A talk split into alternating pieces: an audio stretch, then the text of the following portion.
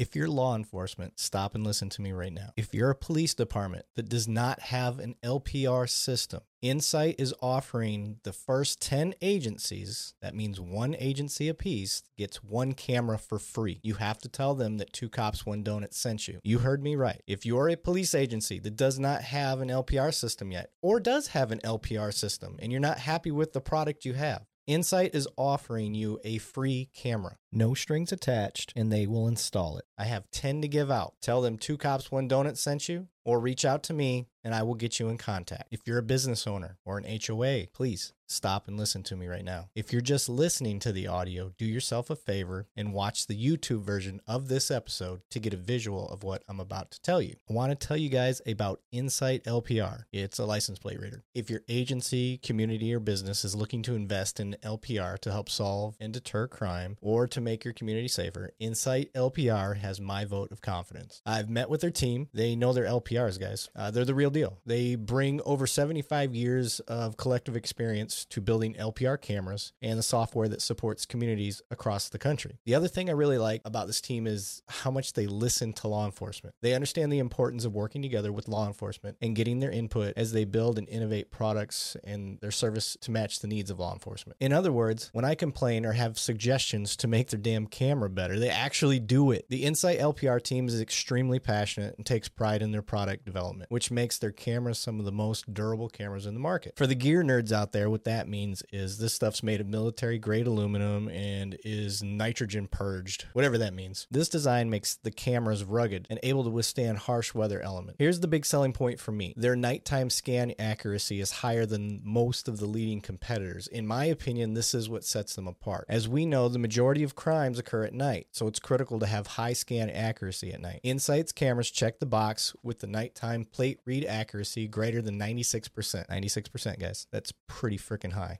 If your community is looking to invest in LPR technology, reach out to one of their experts today or reach out to me. Tell them Two Cops, One Donut sent you. Coming up next on Two Cops, One Donut. During Floyd and after the Floyd stuff, I saw that we just, there was a need for, yeah, building bonds with the community, but I, I also saw a bigger need internally where, like you talked about earlier, we, we don't do a great job of training up the next guy, the next Yeah. guy up. It, it, most of the time it falls solely on, like in your case, if you, you're, you're a passionate guy, you know, you, you go after things, but we, you and I can agree that that's, that's not always the case with guys and girls that we work with, you know? Yeah. So if they don't have that internal drive, or maybe they do, but they just don't vocalize it as much as you or I do. I mean, Yeah. nobody's gonna ever accuse me of not saying what I feel I need to say, type of thing. Yeah. know? But um, I I just saw that I saw how it affected officers. You know, when when it came to talking about the Floyd stuff again, um, and I saw that we we talk about this brotherhood, but what are we really what are we really doing about it?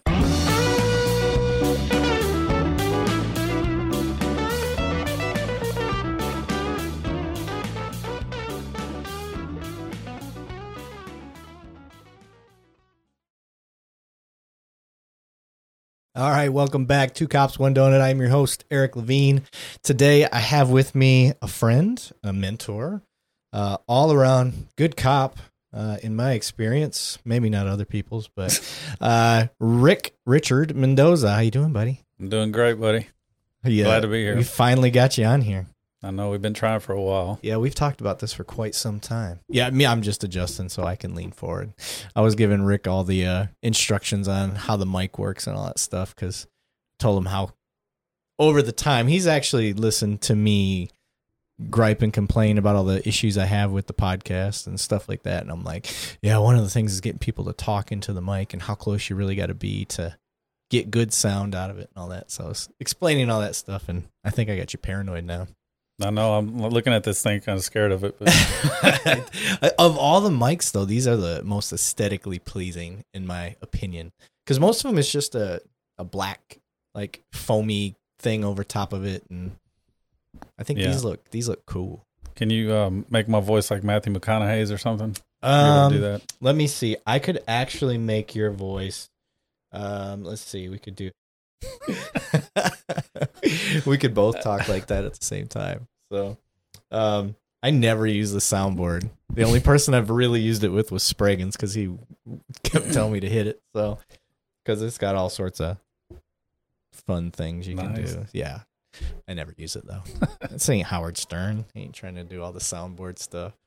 But um well, sir, so you're uh just so people are wanting to know what this episode's going to be about. Um uh we're going to talk a little bit about uh Rick's background, what got him into a life of service when it comes to law enforcement.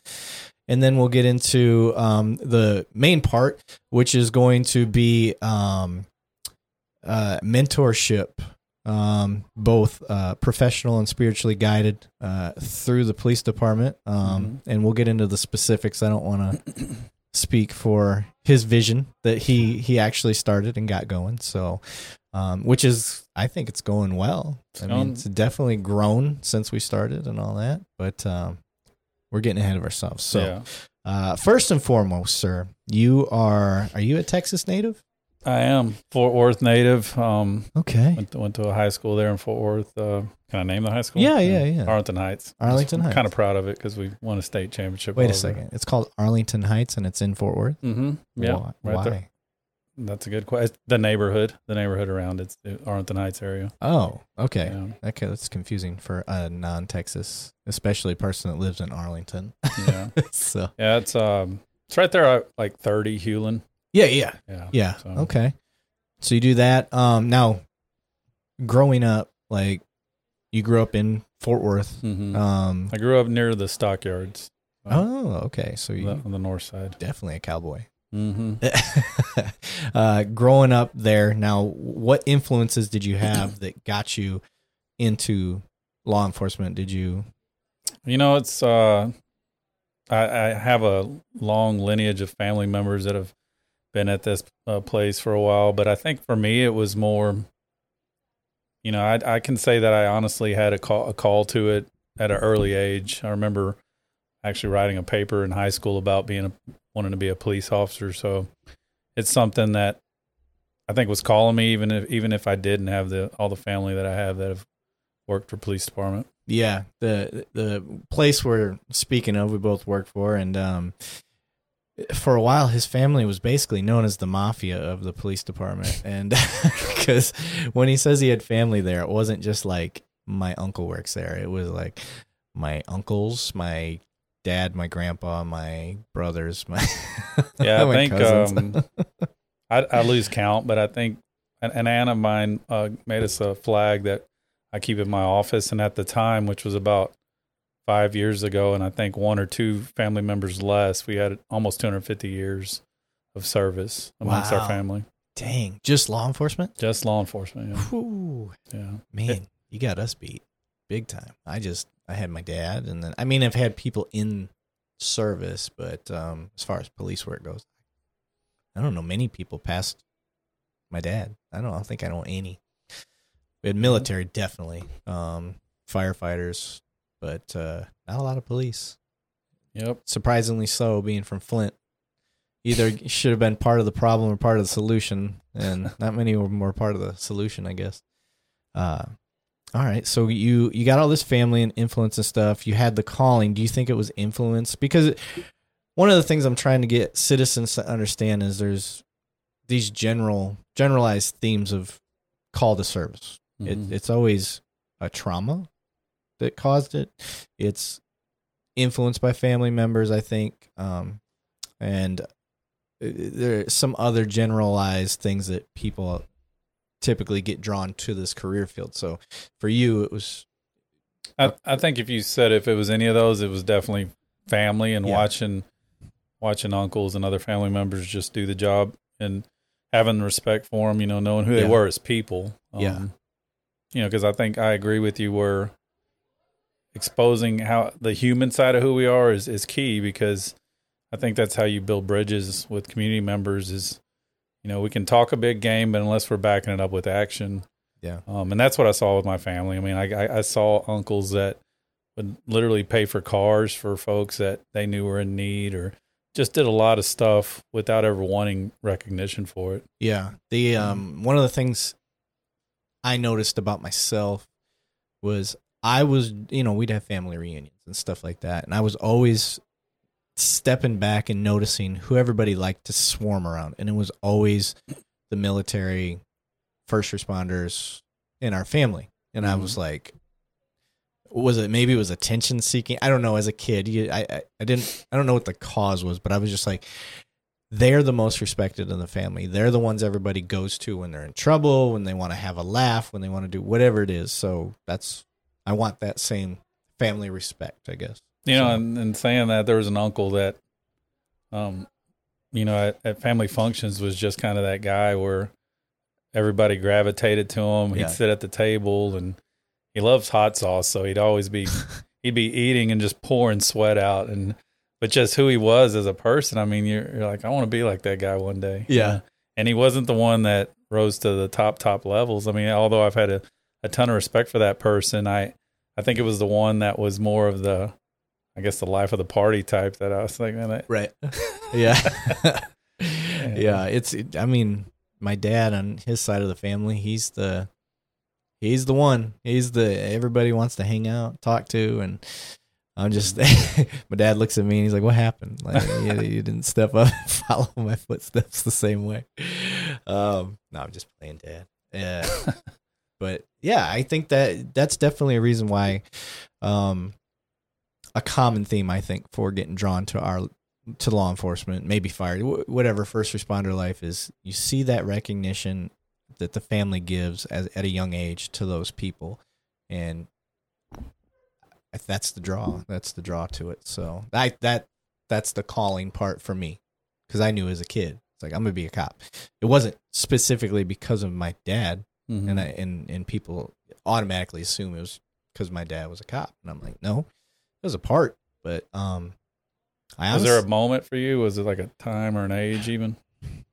yeah, because actually, yeah, there was. Um, I thought for a long time I was going to be a firefighter. My grandpa was a firefighter and uh, chief, all that good stuff. But before he had reached that level, we had. I just remember he got to put lights on his truck, his personal truck. Always had a radio playing, like a, you know, to hear the the calls going out for service and stuff. And I remember, you know, if I was with him, if I just happened to be with him in the truck and a fire went out, I got we were lights and sirens in his personal truck to the firehouse, and I was like, that is the coolest thing ever. well, I got stuck with him on a call, and there was nobody at the firehouse to keep an eye on me. I was probably six or seven, maybe eight, and so I had to go to the call with him. Now he didn't do the fire truck; he was the um, medical van. He would ride in the medical van. Like he'd done his time, and in the truck he doesn't do Mhm. that anymore. So uh I remember riding in the passenger seat and we get to this big old fire. I could feel the heat from across the street still in the van. Like it was intense. I remember how hot that felt. And then the back two, you know, the, the double doors open in the back and I hear my grandpa like, "Don't look back here." Of course I'm going to look back there, you know. And before I looked back there, I was like, what made me look was the smell. It's like, oh, what is that? You know, as a kid, and I look back there, and it's a girl like slightly older than me, burned bad, and I was like, "F this." I'm- didn't. I didn't say that as a kid. Uh, actually, at that age, I probably did, but uh, I was like, uh, "No, no, I don't. I can't do this. That's disgusting, and that's you know, it's horrifying, all that good stuff." So. I didn't know how I wanted to serve, but I know at that moment firefighting was out the door Mhm. and then I started. I had a cousin who was a state trooper, a female state trooper, so there was that influence. And my dad was a cop, and I think that was the moment. I just didn't realize it at the time, but that was the flip of if it ain't firefighting, it's gonna be police work. It was gonna be one of the two. Um, I just didn't know what capacity. Now, did Mhm. you always know you wanted to be a city cop? No, no. I mean, I think that that definitely was a big family influence was the the city cop thing because I, I think, or even early in my career, I had aspirations to go like DEA or something like that. Three letter agency, right? Yeah, I was the same way. Yeah. Like I thought when I was getting out of the military, I was like, I gotta go. I gotta keep my federal time was what I was thinking, and I had a very uh, naive outlook or, or understanding what they do. Mhm. And most of those three letter agencies, no knock on them, but the things I pictured it be doing is what city police do at a major department. They don't do that. The, the, these three letter agencies, they rarely get to do the stuff I'm I had pictured in my head.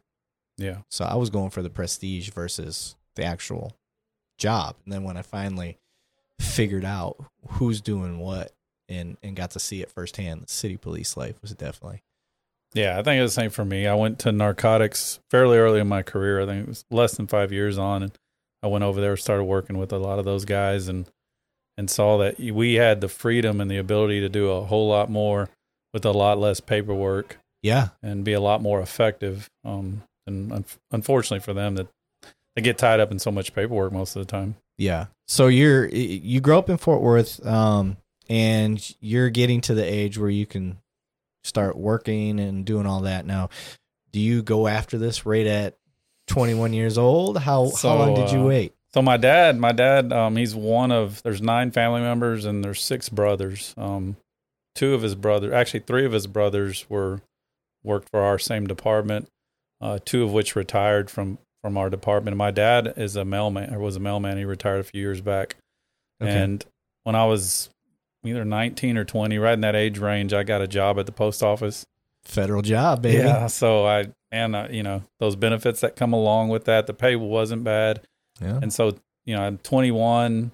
I remember they put out, you know, that they're going to start applying and, you know, that they need the need for officers or whatever, recruitment.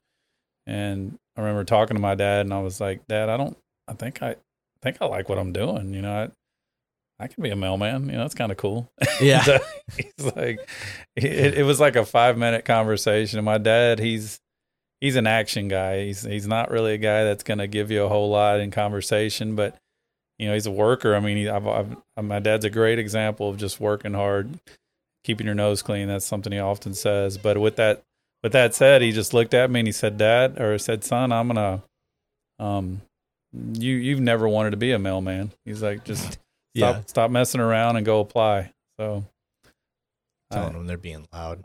Trying yeah, to, my wife tends to be that way. it's okay. But um, so it, your dad is that what he's always wanted? he's he's just a he's a man of few words and he leads by example. So I um when he had that conversation it really it wasn't anything deep that he said other than this isn't what you wanted to do. You didn't you didn't Yeah. sign, you know, mailman's never been what you wanted for a career. He said just go do what you want to do. Um so that little bit of a push was really all it took. I mean, I knew I wanted to do it. It's just it's that fear of commitment that I think we all have as young Mhm. men, especially. Yeah, and at your age, you guys were delivering on horseback most of the time. Sorry, Yeah. had to take a shot. I did get bit by a dog when I did that. though. Did you really? Take a guess on what kind of dog? Uh, pitbull. No, it wasn't that cool. Oh no, Chihuahua. Little little weenie dog. little weenie. Oh, little weenie little dog, dachshund. So I started delivering in the Como area. okay. And I got like the big dogs that you just talked about. I remember one day we did have those wasn't a horseback, but those little jeeps. You remember those? Oh um, yeah. like Yeah, military they're like jeeps or whatever. Yeah, yeah. it was a Willie. Yeah. Um, you could start those things with anything, like a little master key lock Oh, or whatever. for Yeah, sure. so yeah. we uh, had a Willie and was in Como, and because there's a lot of vacant houses in that area, I would you'd have to they call them swings, and so your normal swing in a neighborhood that's populated is about a block long. Well, in Como, they're like three blocks long, and so you're walking up that three blocks, walking back to your car, and I think I was about a block and a half from from the Willie, and I saw these dogs looking at me, and they start like kind of bumping the fence, Oh no. and bam, man, they, it opened. And luckily, I had about 100 yards. It felt like I had 10 feet, Yeah. but I was able to like make it to my Jeep, hop on top. I don't, I think it was in a leap, which I don't have hops, but I was able to get on top of Right. that thing With a man. big old bag. yeah, before before those dogs got a piece of me. Oh shoot, man! I've been stuck on top of my patrol car for 20 minutes because the the pack of hood. You know, Mhm. when you're for those that don't know, Como, the area he's talking about is a it's a low economic. Yeah. Yeah, it's a hood and um, high crime area. Well, oftentimes a lot of those dogs get abandoned and dropped off places, and because they can't take care of them anymore, and the dogs pack together. So Mhm. you'll get like little chihuahuas running around with pit bulls and some weird golden retriever mix. And it just is. I call them the, the hood packs. And you'll see these Mhm. hood packs run around. Well, oftentimes it's a small one that's leading them. It's the little, Oh yeah, for sure. And then um, I get I get done with a, a call, and it wasn't even. It was, I was at the call maybe five minutes, and I was like, oh, this is easy. So I'm standing outside my car. I'm leaning against the trunk. I remember that I was in a Crown Vic and uh, leaning against the truck, and I'm just writing out some notes. I see the the dogs come from around the corner. I'm like, uh, okay. Uh, let's see what they do, and I'm just waiting for them to keep passing. And it was like a movie. It's like they got past me, and then the one at the very back looked to the right and was like, "Hey!" and all the dogs turn around, and there's two pit bulls just come running at me, and I'm like, "Oh shit!" and trying to figure out where to go.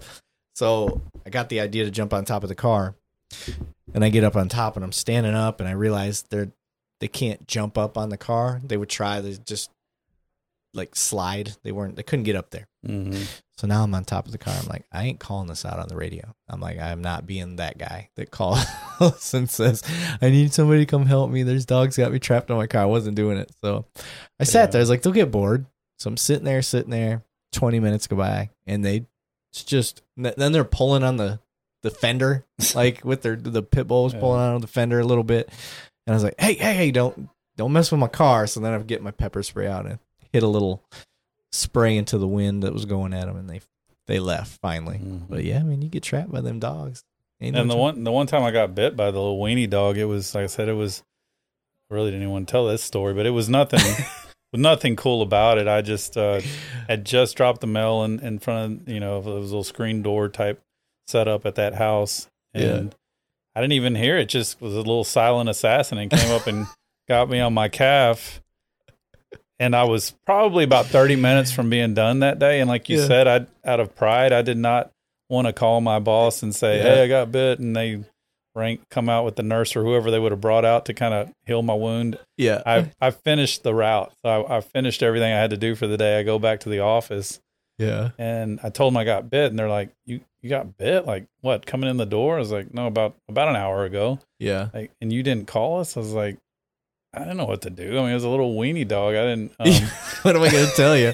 yeah, Hurt my wasn't like, pride. it wasn't like I was going to bleed out or anything. It yeah. was- Did it make you? bl- Were you wearing pants? no, Or- I had shorts. It was Oh. hot, so I was I was wearing shorts, and it um I had to go. Yeah, get my sh- get sh- get shots and all that type of stuff. Not I didn't need. I don't think it needed stitches. Yeah. but yeah. Dang. Yeah, those that sucks. Uh, those. it's funny because I grew up with a weenie dog, Gidget. Her name? Yeah, those are our little weenie dog. But yeah, those dog dog bites are It can be gnarly. yeah, yeah. yeah. But I mean, I wouldn't. I wouldn't have told a weenie dog if I got bit by a pit bull, but not the weenie dog. So Mhm. you're you're out delivering. How long? How many years did you do that? So I did it. I think I started at 19, so it was it was probably just under two years. Okay. So, yeah, Dang, that's. I mean, because it took. Um, I started in Como, and that my dad also worked out of the same station as I did, yeah, and that, I think that was part of it. You know, Mhm. I, I liked I liked working with dad, and you know, yeah. Do you um, do you think being a mailman helped your social skills with the community? Were you talking to people a lot? yeah, you know, I never thought about it, but I I, I was shy growing up. I did not. I was not a talker. I did. No. So I think it, it had to have because that in combination with I was still 21 when I started here, so if you can't talk on this job, you're not going to be very good at it. Yeah. And, um, it it uh, yeah, I think the post office definitely did break because you're running into people, talking to a lot of people, Mhm. and that that did kind of break that shelf somewhat for me. I think a lot of problems that we run into as cops is that first everybody knows 0 to 5 years is the the hardest time for a cop. That's when they're most likely to get themselves in trouble or just get into some shit, uh not necessarily get themselves in trouble, but um because you're still trying to figure out you could be the most personable person in the world before becoming a cop. You could be a social butterfly. I was Mhm. and I could talk to anybody. But then when you start bringing in that combo of, do I have a right to detain this person? What are the laws? What's being broken here? Do I have anything? Do I have the right to even stop and talk to this person? Like, you've got all that running through your head, and then you're like, oh, I got to watch his hands. I got to, you know, where is he Mhm. carrying weapons? This guy any history? You know, all of these things are running through your head, And I don't care how good you're at multitasking, your people skills go out the window when you have to process all this new information that you never had to process before. And until you get comfortable doing that, which takes, it just depends on your exposure as a cop, but that zero to five years is usually that that window of getting comfortable enough to now, like you and I, we show up to a call. I ain't thinking about any. I'm like, where's his hands? That's it. Mhm. Let me see his. I can't see his hands. He seems cool. Like I, I'm not thinking about any of that other stuff anymore because I just know it. Mhm. So, um, it's uh, doing what you did as a mailman and then transitioning over. That's that's a good start to dealing with the public. But again, I try to tell people don't get a false sense of security because you're good at talking to people now and you haven't done the job. Yeah, I think you. It. I obviously know why our our academy and most academies do what they do, and they it's needed. But uh, I think it takes a while, like you said, to form who you are as a person out there, and because the public, you know, they only see what they see, and they see a lot of times what looks like a robot. Yeah. Um, Yeah, So- for sure. And that's exactly how even I came off that way, you know, Mhm. because I'm sitting there and I'm like, all right, sir, um, name, date of birth, you know, I knew that one. Okay, cool. All right, sir. So can you tell me? Oh, wait, I need your address too. What's your address? all right, cool. All right, sir. Could you tell me the story? And then they get into this. They start getting, oh, I need your phone number too. yeah, and they're like, come on, guy. Like, I'm trying to talk to you here. And Yeah. like I said, it's just your, it's a skill. It's a skill set. And the quicker you can pick the talking part up, I think the better cop you become. The rest falls into place. That's funny because I mean now I, I noticed that part of the mentoring side or being a supervisor now that that is something that I pick up. I I, just you saying that kind of sparked a thought when I when I compliment and we have to do the weeklies on on these new probationary officers going through training. Oftentimes that's what I'm I'm looking for. If they're good communicators, Yeah. I I compliment them and I encourage them to to stay that way. Yeah. You know Yeah. um because they definitely i would say just out of every 10 probably less than 50% of them come out of there where they're not robotic you know that's Yeah. it's pretty rare it's probably two out of hmm two or three out of 10 that have good communication skills Yeah. that show early in training And it oftentimes, not every time, so don't get offended. Most of the time, they're a little older, Mhm. um, more life experience. Uh, I, I like, personally, I like seeing new cops come in at like 28 Mhm. or higher. Like, I, I those always, they're the easiest to work with. i Um, don't i agree i don't i don't think i had any business starting at 21 I said the same thing. I was like, if you would have asked 18 year old me if I was ready to be a cop, then I would have told you, hell yeah. Not Mhm. only am I ready, I'll kick ass at it. like, Mhm. And now, you know, almost 40 year old me, I look back and I'm like, you weren't ready at 25. Like, I was too immature. Uh, my priorities were way different. You Mhm. know, I wasn't ready. And then, It, I actually was on the bubble of not making the cut at that age because on my review board, one of um, This episode of the podcast is brought to you by Impact Tactical. Impact is a tactical outfitter for the men and women of our military, police, fire departments, and other public safety around the country. Impact's core beliefs is that fearless men and women protect our freedom and safety should have access to the best tactical performance apparel, equipment, and tools on the market. And they shouldn't have to go broke to get it. I've used Impact for about 11 years, and I can attest that they do live up to their core values. So you get a personal recommendation from me. You can find them at impacttactical.com. That's M P A K tactical.com. And be sure to tell them that Two Cops, One Donut sent you. one of the main decision makers on the review board, I guess, wrote up saying that I was too immature at that time, and uh, it actually kind of drove me really early in my career. like the I'm going to show that person. but uh it you know it i'm a competitive guy so i think that Yeah. that definitely helped but i'll i will say that that person looking back at it now as a mid 40s guy Yep. um, I, i'm like that that person was right i was too young and yeah. too young and dumb to Yeah. to have the authority that i had back then I know. It's crazy. It's crazy. All right. So you get into the police department, and what was your idea of what type of cop you wanted to be? Were you going to be a SWAT guy? Were you going to be like, what path did you have chosen when you first got in? So i I had a older cousin that started a few years before I did, and um, as a kid, I loved hide and go seek. So I just loved that that game of hide and go seek. I um, narcotics always intrigued me from that aspect. So any being a narcotic officer is something that I strive to be. I wanted to go to a side of town that I knew had uh, that issue. You know that you were going to run into folks that you pulled over that were maybe leaving a dope house or something like that. So I I did go over to a lower income side of town with the hopes of um, getting into narcotics. And Okay. Yeah. So, all right, walk me walk me us through your career. Because how long have you been a cop? So now um, I've been a cop for 23, a little over 23 years. I started at 21. I guess I'll date myself. Uh, and uh, July of 99 is when we started the police academy, graduated. At that time, it was like a six month academy. So we graduated in December of 99. And um, the police department, the, the powers that be back then, and I don't blame them again, but they didn't have enough faith that on Y2K, which was only Ah. about a week removed. My first day on the streets was Christmas Day of 1999. Okay. Well, a handful of days into the job, they either assigned us to the jail. They didn't let us go with our field trainers that that on New Year's Eve Because You they were the big fear of Y2K and everything shutting down and whatever. So they didn't want a bunch of rookies out there like messing things up. So we were either at the jail that night or me and a buddy who's still still around as well. He him and I had to guard the front door communications for a shift on, on the night of Y2K. No Yeah. shit. I remember Prince's performance that night.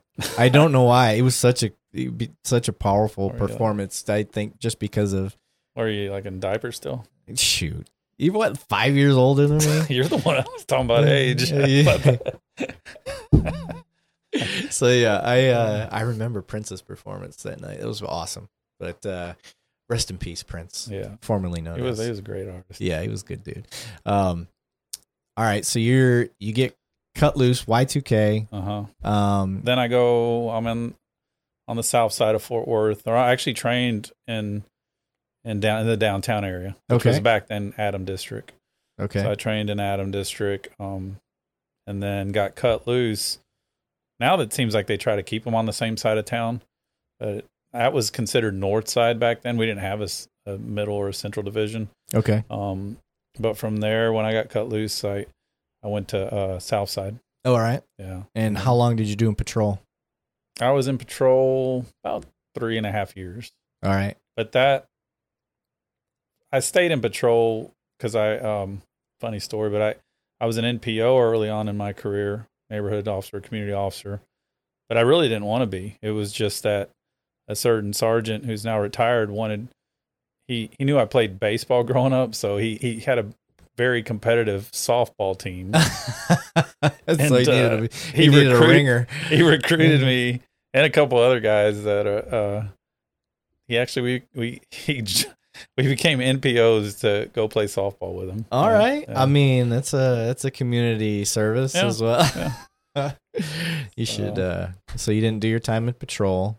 I, So three and a half years, but Yeah, I mean no. now that's like a lot. But you know? To be fair, back Yeah. then the NPO's mission was a, still very much patrol oriented. well, that's that was the other major reason that I was like, cool, I'll do it because you know there's benefits like a a vehicle that you have that you don't have in patrol. So Yeah. or at least in our department. Um, so getting that vehicle and that that was on uh that was on the side of town again. I don't know. Yeah, I'd say side of, sides of town, right? That Yeah. Yeah. That's It was on the east side of Fort Worth. So on the east side, I knew if I'm an NPO over there, I had my beat was an area that had a, a bad br- a drug problem. Yeah. So again, my goal was to get to narcotics. So back then, I kind of um, I, I used that as I had more free time to be able to just set up on dope houses Yeah. and uh, Start learning your craft. start learning the craft. Yeah. Yeah. And for those listening, like there's there's there's a process that officers start to learn when it comes to finding narcotics and, and learning how the criminal enterprise works and how there's dope houses and trap houses, whatever you want to call them, and how they run the dope, how a dealer, a spotter, all these there's just all these if you ever really want to learn, watch The Wire. Mm-hmm. I mean, that's a it's a it's fairly true story. I don't, I don't want to, some of it's probably Hollywooded up a little bit, but to this day, it still applies. No, and that that's why I, I never finished on that Easter or I'm sorry, hide and go seek thing. Oh, but I'm that, sorry. But no, we just got off into something else. But yeah. I, but that's what I would do. I mean, I would I'd get a pair of binoculars, or sometimes if I didn't have the binos, I just would get literally sometimes often in some bushes where you're just watching.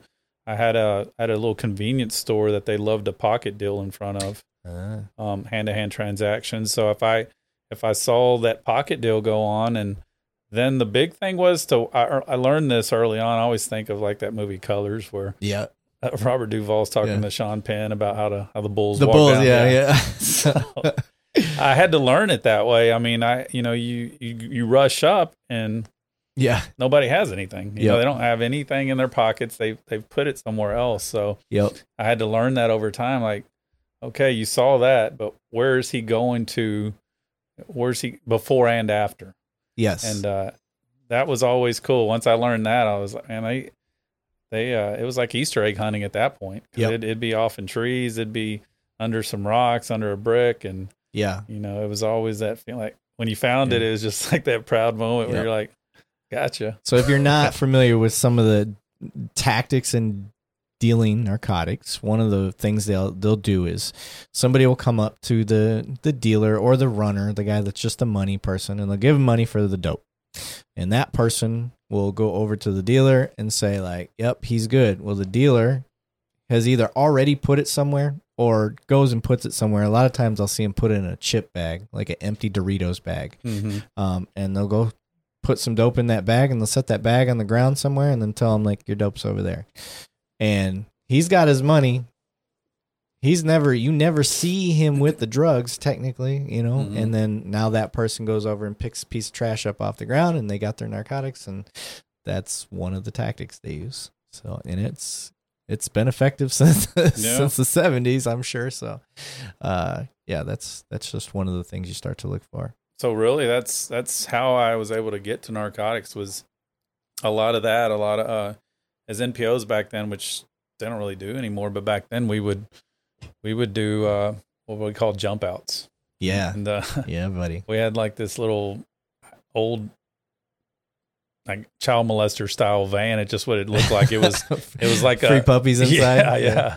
It was just it was just some raggedy van that we'd all ride around in, and um, you know, it definitely didn't look like anything the department owned. Um, yeah, so we would uh we would do jump outs. I mean, we knew where our our problem areas were, and most of the time when we just open those side doors, run, you're gonna get a handful of of folks run from you. hmm Um, so again, that, that doing stuff like that, we ran some warrants back then. I, I remember going through entry school, uh, and definitely things did not go as planned on the, on my first search warrant. We, yeah. you got a group of NPOs, half of us in like bike shorts, and you know, and ju- just the whatever. bad news bears. I mean, I think a few in. of us wore helmets similar to that. I mean, it was.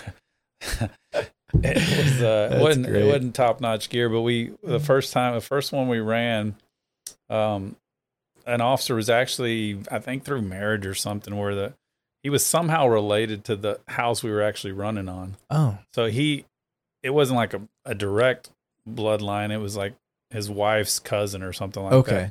So he did not want to drop us off. He was the driver. He's like, I can't, I can't get no, near that see house. me. Yeah.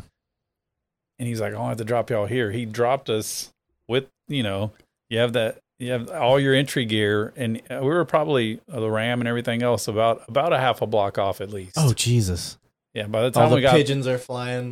by the time we got to the door, we we're so worn out. But Yeah. yeah, before we even hit the door, but uh, That's Uh, funny. need- Needless to say, it wasn't very successful. And I remember telling the guys on the, I was like, "This ain't how, how it's supposed to go. I just got trained. This we're not supposed to get dropped off two blocks from from the spot." Yeah, the, the young up and comers telling everybody how it's supposed yeah. to be. They, they and they just pretty much looked at me just like that. Yeah. It's like Duvall teaching Sean Penn, like just shut, shut your mouth. right. um, how long did you do the? Did you get into the official narcotics team? hmm Now you got in through Yeah, got- being an NPO. Yeah, because I mean, back then it was. I mean, I'm sure like now you you had to be able to show through paperwork that you know you made those types of arrests, that you had the stats to back up you know why you wanted to go over there. So um, Okay. About how long did you do in narcotics itself? I was there five years. I was there until I promoted, um, because it was about f- almost five years into the job when I got over there. So I did it for about five years because I'd always told myself before I'd even want to take a test, I wanted ten years on the job, Yeah. uh, a promotional test. Now, looking back, reflection wise, on chasing dope and all that stuff, has your opinion of doing it changed? So I do think that us, when it comes to the lower level style deals, I there's a lot of risk uh, in like your your pocket level, your street dealing dealer um, type transactions. So it's a risk reward thing. Um, I, I don't. I think that back then I loved doing that style of work. Uh, but look, hindsight, like as a supervisor now, I would try to if I didn't I would try to tell guys that there's a different way of doing it. So I, I think there's too much risk involved for the reward or what you're going to see or how much that benefits even the community that the problem's in. You know, if that makes sense. There's other ways to address it, is what I'm saying. Right. Yeah, I, I- found a lot of people, um, you know, they chase dope for as long as they do, and then later on in their careers, they're just like, you're you're you know you're stomping an ant. Mhm. You know, uh, the ant hill still just another ant's gonna pop out, and you're just sitting there trying to kill every single ant one by one.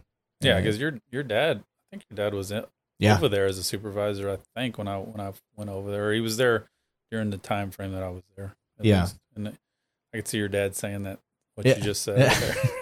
there. yeah, you take one dealer, and other ones, you know, you just cut the the head off the snake is Yeah. all it is. And um, I've seen many get they flip their their mindset when it comes to that, and then the question is like, all right, what do you do? What's the right move for the community? I, I think when it comes to street level dealing, it's it's kind of it's surveillance is probably more effective than than running on Gathering every- intel and doing Mhm. all that. I agree. and then trying to work something a little bit bigger. Yeah, Or- that's where I get into the real time crime center stuff. That's where I really like that coming in because you can set up cameras in hotspots. Mm-hmm. that's community concerns and you can say hey look this is what we can provide assuming the community's behind that idea Mm-hmm. you know you show them the the fruit of that and um, gather all that intel and then you just you let the the specialized units come in you know your i don't even know what to call the specialized units anymore they changed their names so much but uh your zero tolerance teams whatever you'd like to call them they come in and they just you get all the warrant roundup going and mm-hmm. pick them off and keep them yeah, I off mean, the you, streets I think using technology to our benefit is is where you want to go with that moving forward. And I think that's where most, at least bigger city police departments are going towards. Oh, for sure. Yeah, it's safer. It's more effective. It's Mhm. more efficient. Um, rather than having you know three UCs set up set up on a place for however long, you've got two cameras, three cameras with one person monitoring, Mhm. and you that's a force multiplier that you know Yeah. you- it- that keeps everybody safe.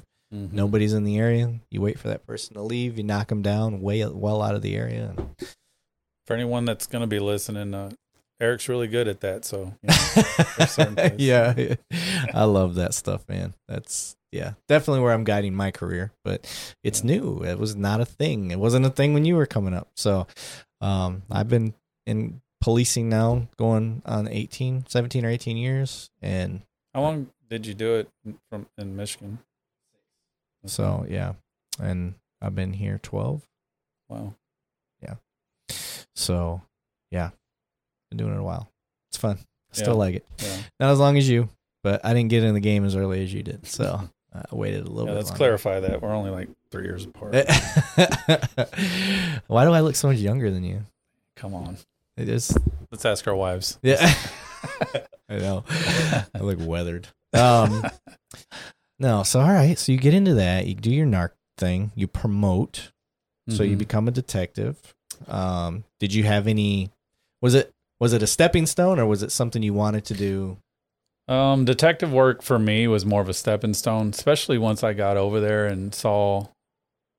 As far as the great thing about narcotics back then, and I'm assuming now, is that you you got to do you know your mid level style investigations where you were writing papers. You know, you were serving search warrants. I mean, back then a lot of times we were serving the warrants we wrote, but it, but I I think I learned. I learned a lot while I was in there. So when I went to the detective office, it felt like I was just pushing paper. Uh yeah. Yeah. yeah. I see that. Um I got lucky. Uh I got to be um I maybe did a full year in general assignment and then I got to do um the property crime stuff. And that was that was as close to old school police work as I can I can think of Mhm. because now I got a team.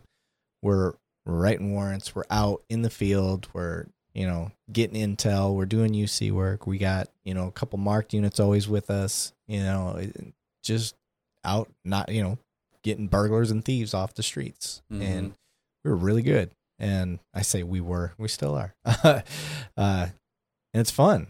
Like you stay getting in chases, you, but Yeah. not many people get to experience that as a detective. Um, it's just a different way to do things. Um, but I don't think there's ever been a real standardization when it comes to being a detective. I don't know if you ran into that. I, I found it to be a problem. Um, I got trained by a great detective. Mhm. I got lucky. It was luck of the draw because the other detectives that were around me, some of them got trained by lazy detectives that didn't want to do the job. Mhm. Um, and that's not their fault necessarily because it was how they were trained. Like you know, you know how that yeah. perpetuates. There really isn't a standardization to train a detective. No, and then you know, I think I guess that this may also be a big city police department issue is that it's not only at, at that rank, it's at you know, I'm a sergeant now and I and I see that at my level, Yeah. um, and even those levels above me where you kind of you're as good as the drive that you have, Yep. also the training that you receive. Mhm. Um, but you got to want it. You know, if you if you just want to go in the detective office and not do a whole lot, Yeah. You sure you can you can do that? yeah, Yeah. yeah. Um, so I, but I was uh, I was only there a year because I, I I was just I was like I can't do this. It was three years before you could promote again. So uh, a ZT a, a zero tolerance uh, corporal position popped Oh, up, okay. And I I went over there. That makes sense. yeah, Yeah. so I went to that for two years, and I enjoyed that. I really did. Yeah. Oh, that was in the heyday of zero tolerance Yeah, too, because yeah. that was man, they were out. Um, for if you're not familiar with like a zero tolerance team, they would look at hot spots in the city mhm. and saturate, just pull cars over, you know, go make stop, knock and talks, all the different things, just just doing enforcement all night long, not not subject to call. Um, and then if anything big did pop off, they were the tactical team that would Mhm. come out, you know, and, and if they could handle it, they would do it. If SWAT needed to come out, then they would hold while SWAT comes out. But Yeah, we were we were running a lot of warrants back then. yeah, a lot of warrants. yeah. God, Um, man, I've I wanted to do that so bad when I was still in patrol, but then it changed. Like Yep. the whole mission changed for ZT. So And yeah, we had a. I mean, it was a great team. There's a lot of experience on those on those teams that I worked a part of. A lot of guys have. There's a few guys that left to the three digit, uh, you know, institutions or whatever. But yeah, that I mean, just good, good investigative skills is. I mean, units like that, you're really able to hone your craft. oh And- for sure. and there and there were some guys in there that if they continued the ta- on the tax side, several of them wound up in ZT, SWAT. um, SWAT, or sorry, Yeah. SWAT, SWAT. Um, and and then others, we even had a couple of SWAT guys that had done so long in SWAT that they were they were trying to tone it down some. A SWAT Yeah. guy turning toning it down by going to ZT, but but uh, you know, so I was able to get the benefit of getting some of those guys that came to our team, and again, it was a it was a great time. I learned a lot when I was in there from, you know, on the tactic tactic side, but um, investigative side. I mean, it was. I'm I guess I'm biased, but what I'm saying is I wish it would get back to that a, a little bit more Yeah. of that. Huh? You know, it, I think it will. I think eventually it will have to yeah, because you're gonna you we adjust and shift to what the public's pushing. hmm And if they start pushing this kindler, gentler, this is we want to take this offhand approach. Let's see where that goes, and if it if it works, great. Well, then there's really there isn't a reason to go back to having ZT. hmm But if it's not getting the results you want, you're gonna have to go back to something you knew worked. Yeah. And I mean, I think when they were even as effective as we were, I think the most effective time for that unit was back when they the old cops days when they were in the yeah, they were wearing the same uniform that we all wear and they they were just out there getting it. I mean, Yeah. they they they just had some young, yeah, you know, but it was I, I don't know. I've I've said this and I'm kind of moving forward, but I I uh I worked with a lot of great great police officers um that it, it's been very rare if any honestly times that I I ever ran across a cop that I thought was rogue or just doing things they Yeah. shouldn't be doing. I mean, and I've been had the privilege of being a part of a lot of great units and and I never saw it. I, I saw us do a, a good job of policing ourselves, you know. right, Um, yeah, so it uh so again, I know that takes trust and we got to build that trust and there's things we got to do to be better at what we do. yeah, But moving forward, I think like you said everything seems to be secular and we'll yeah, I think we'll it, it's it's already kind of trending that way. yeah, yeah. Absolutely, we got the violent crime initiative and stuff like that. I mean, it's what I like that we're doing is we're taking the old school tactics and we're using that new school twist to it with the tech. Mm-hmm. Now we're allowing our saturation units to stay on the outskirts, Mhm. let the tech guide them in. You know what I mean? yeah. So they don't have to put themselves in harm's way. And again, we can do things a little more efficiently, effectively, and safely. And that's where the tech comes in. And Yep. if we keep doing that, I think we will develop a a new blueprint for policing that has never existed. yeah. So that that's that's my my goal, my um where I hope things start going towards. I just you have to get the right leadership to see that same vision and help champion your cause cuz at my level it doesn't swing quite as big as if somebody at your level goes, but it doesn't swing quite as big as if a captain, you Yeah. know, or a commander gets behind it. You get a commander behind what you're doing, you're golden. So, yeah. um, just got to get the opportunity. So if anybody out there is listening, give me the opportunity. I can do it. Uh, I just want to catch bad guys and girls. Uh, I, I don't discriminate. Catch them all, like Pokemon.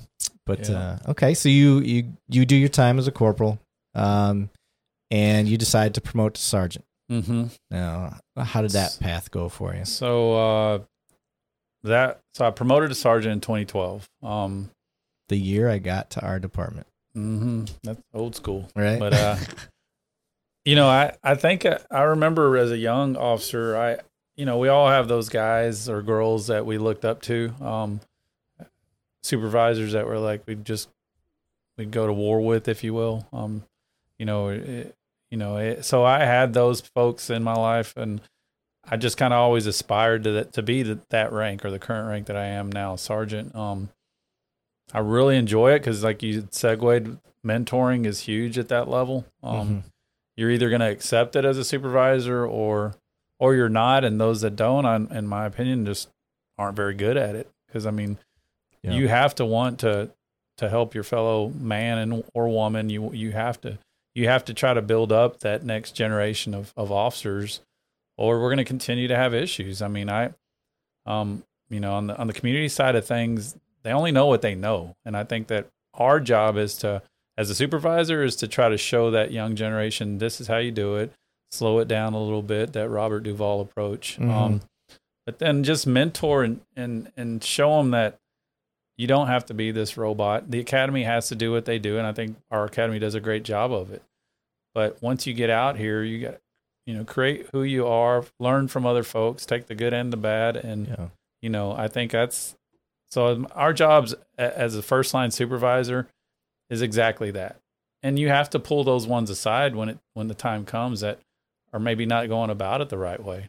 Um, because I, I spent three years in this ten year time frame as a sergeant. Three of it was in um, internal affairs. So it's it's weird. I don't even like saying that, but it's just it's a necessary job. But it but I learned a lot again in that role. Yeah. And um, but I, what I saw in that position was that a lot of times an issue issues officers had that led to investigations by internal affairs were things that could have and should have been addressed by the supervisor. early Yeah. on. Yeah.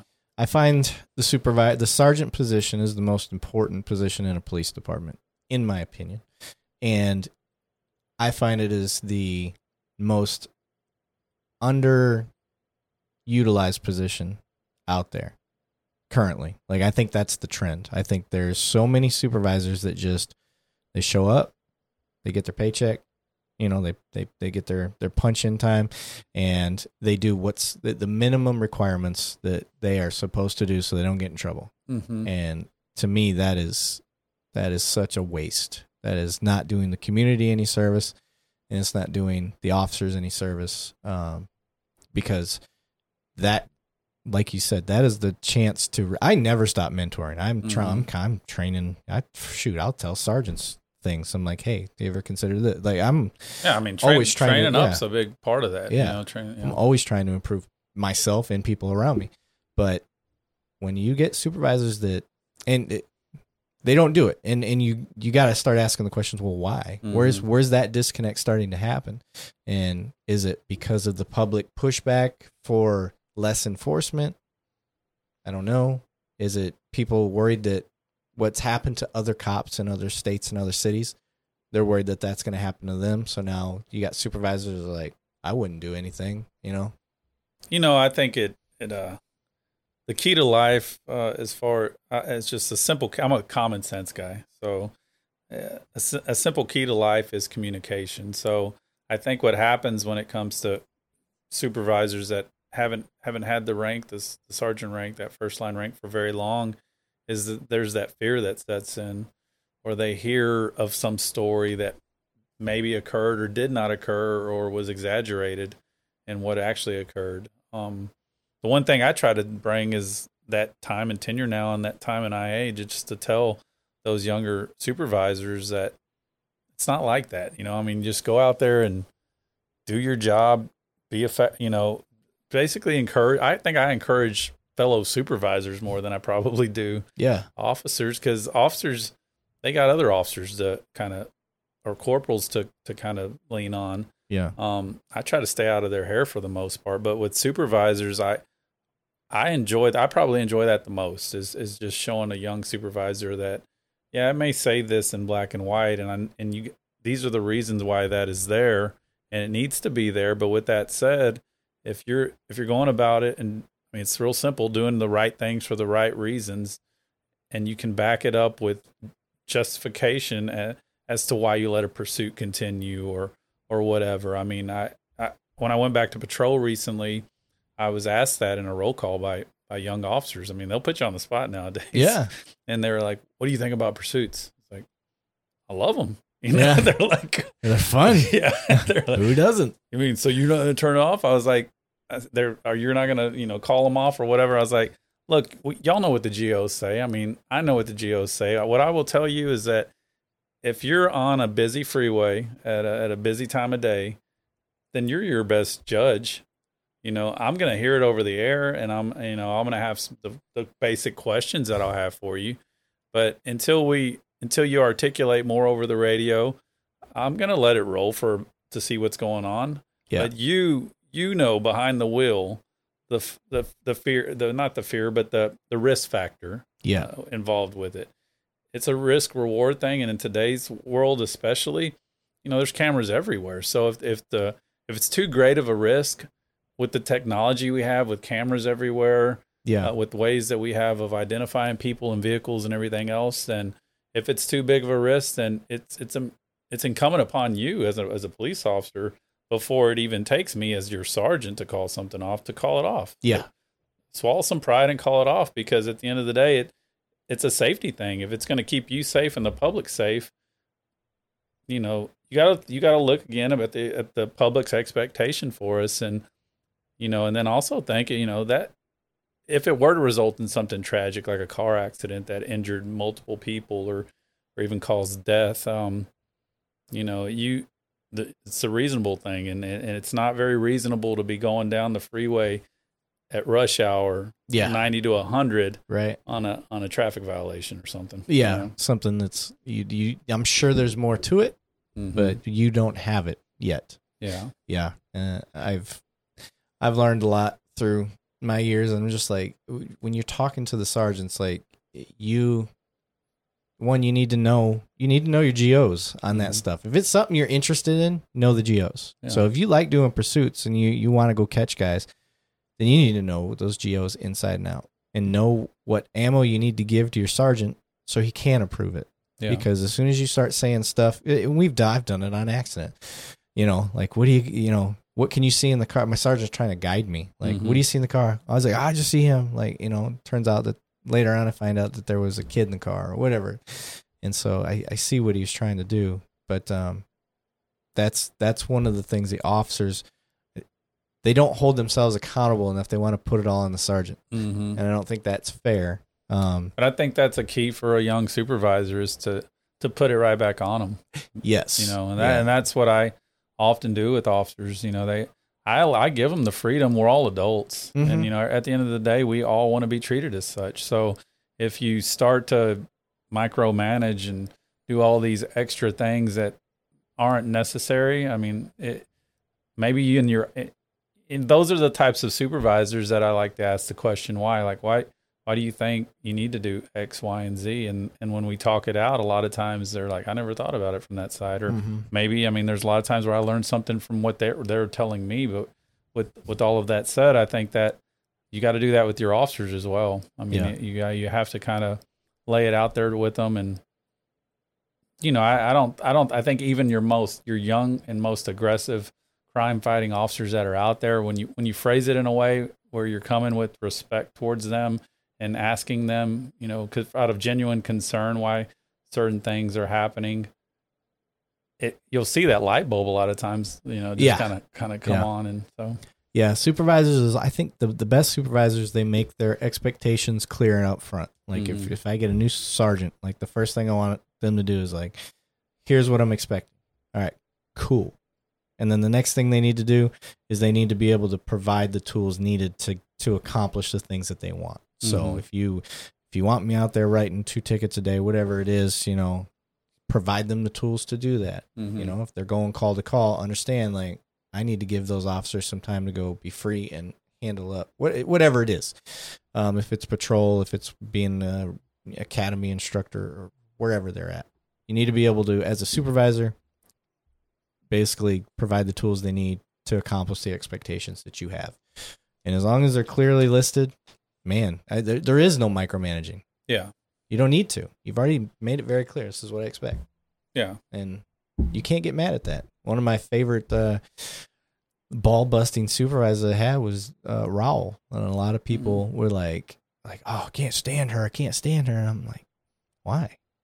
She's very easy to work for. She Mhm. tells you day one, hey, new guys, you know, Yeah. this is what I expect. Boom, cool. All right, I I'm, I remember asking, I I don't, how do I, I don't know how to do this. She's like, Mhm. all right, come here, let me tell you. This Yeah, is this is how you do it. I loved her too. I had her as a, I was a new a new sergeant at the time when I had her. She was a lieutenant, and like I said, I give it to me like she did, like she delivered straightforward, and Yeah. let me know how you want me to operate. And most of the time, I mean, she, if you had valid reason or you know, hey, this Yeah. is, are you okay with this and that and the other? I mean, she, I never had an issue with her. I think Yeah. she just. I think I think folks looked at that like that she was micromanaging. I didn't I didn't ever saw it that way. No, I didn't either. And a lot of times it just goes with clashing personality types of people that cops are alphas for the Mhm. most part. And they don't want to be told how to cop sometimes. I don't necessarily think she was telling people how to cop. She's just telling you what she needed Mhm. and you didn't you didn't want to do those things. And it was too hard for you just to just step up and say, "Well, it's me." It, instead, No. it's, it's not her. Uh, we could talk Yeah. for an hour on what you just said right yeah, there. I know. Yeah. All right. Maybe two. Yeah. All right. Well, you've been a sergeant since 2012. Now, when you started, it, right. It- well, when I started at our department, uh, in that th- there comes the the reflection of your career. All Mhm. right. Um, you got 23 years under your belt. Uh, the drop starts in what two years for you? Yeah, July, uh, middle of 2024. Okay. Yeah. So with that, you noticed you had this you had great career, had Mhm. fun, you learned a lot, did the narc side, tax side, um, even IA, which is rare for a lot of people to touch. Um, but you you got a wealth of experience, and uh, I would consider that well rounded. Mm-hmm. So you can start to notice gaps in policing and what what's lacking, what we're doing right, what we're doing wrong, all that stuff. So you you do that and you come up with this mentoring idea. Mm-hmm. And you'd actually kind of hit me up on it, I think maybe a year before you'd even done it. You were one of the original guys on my on my little list. You know, a little notepad of guys that I wanted to Yeah. bring in. That you know, again, it was. It's definitely, I would say, where do, where do you where do I see myself going from now until the end of my career? That's my number one focus right now, and probably will be maybe even after I retire. Okay.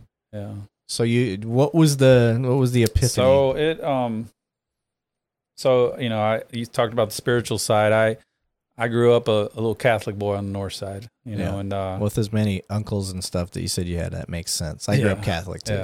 so um it uh but you know, church was it's it's uh I've used this joke over and over, I'll use it again, but uh Pops was uh, you know, he he's a cowboy fan. So if the Cowboys were playing at noon like they did today and they beat your Lions by the way, but yeah.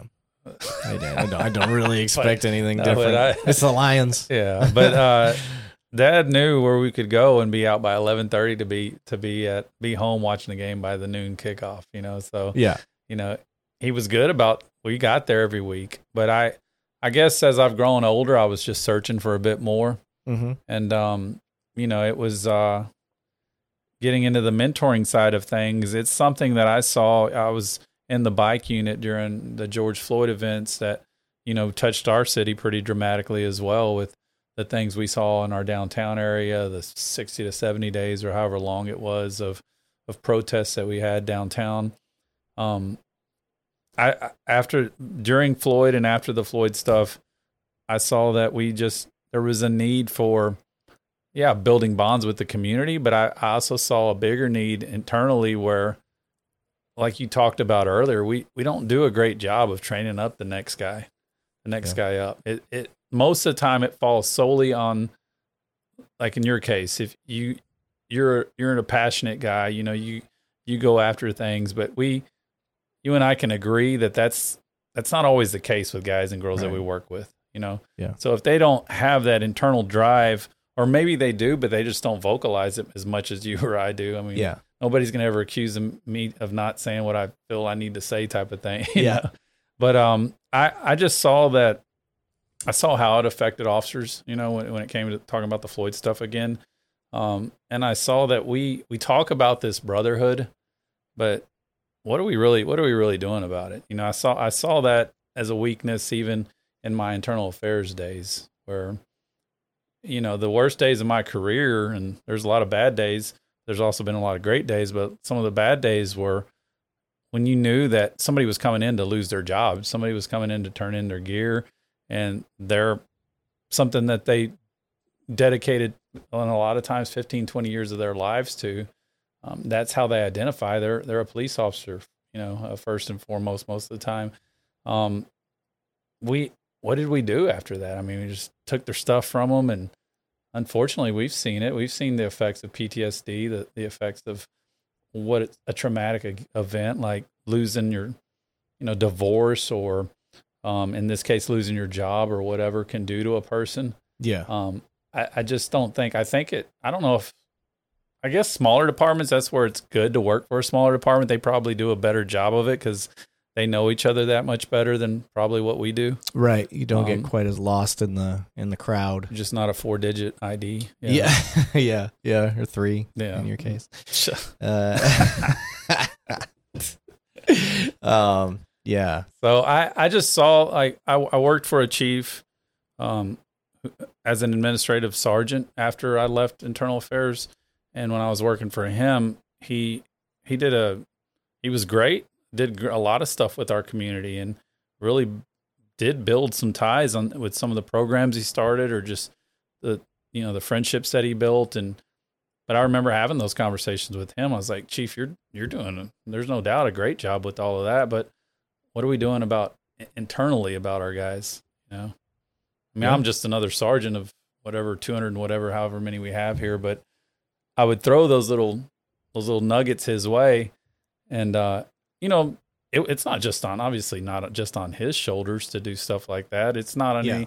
I guess what really the, the why did it occur? Uh, It's just, you know, the Lord told me he was like, it, it, you know, if you want it done, then get it done.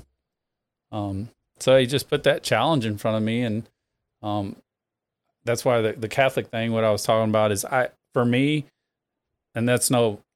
I think when it comes to religion, it's teach their own, and and different religions are going to reach people as long as you have that relationship with Him. I think that was the biggest key for me. That my wife has always growing, you know, in our marriage now, we've been married since 2004. So Mm-hmm. you're talking about almost c- coming up on close to 20 years of marriage, you know.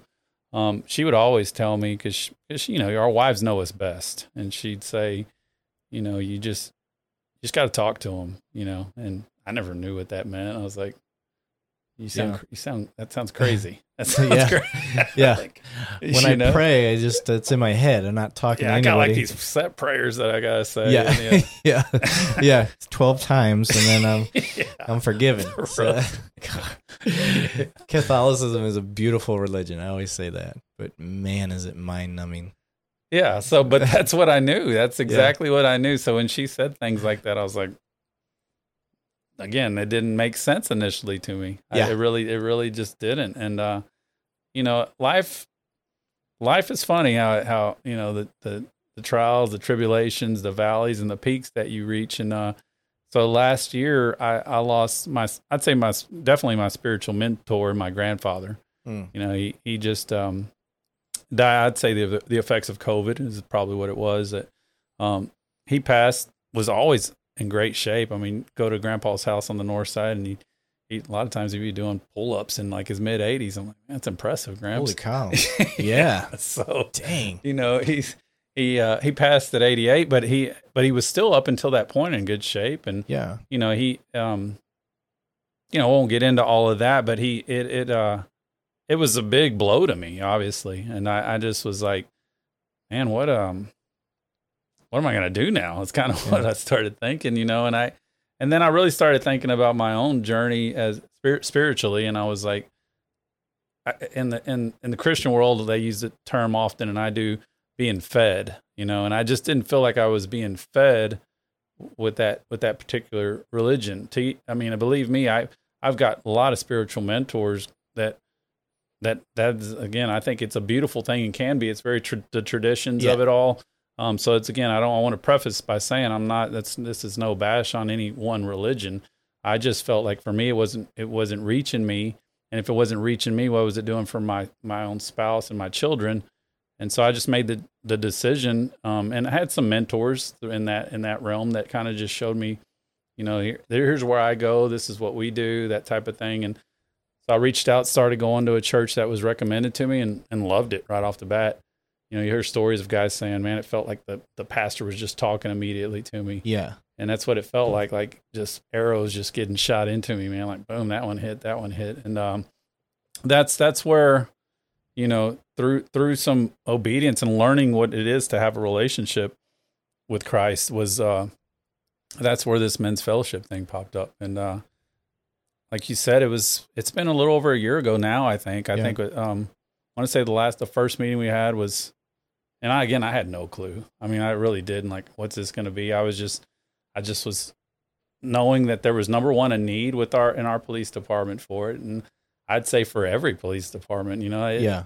I think how do you again? It's it gets back to communication. How do you how do you how do you uh, expect somebody to know you and you to know them unless you're unless you're talking, you're getting to know them. Genuineness. I I think too though a big thing is what I've learned in my own journey is is humility. You know, swa- swallowing pride. We as alpha cops, we don't want to we don't want to admit to anybody when we have a problem. Yeah. Um, but I've learned that if you got the right group of men or women around you, in this case, I just I I kind of was, you know, I, I just thought it'd be best to start it as as a men's fellowship.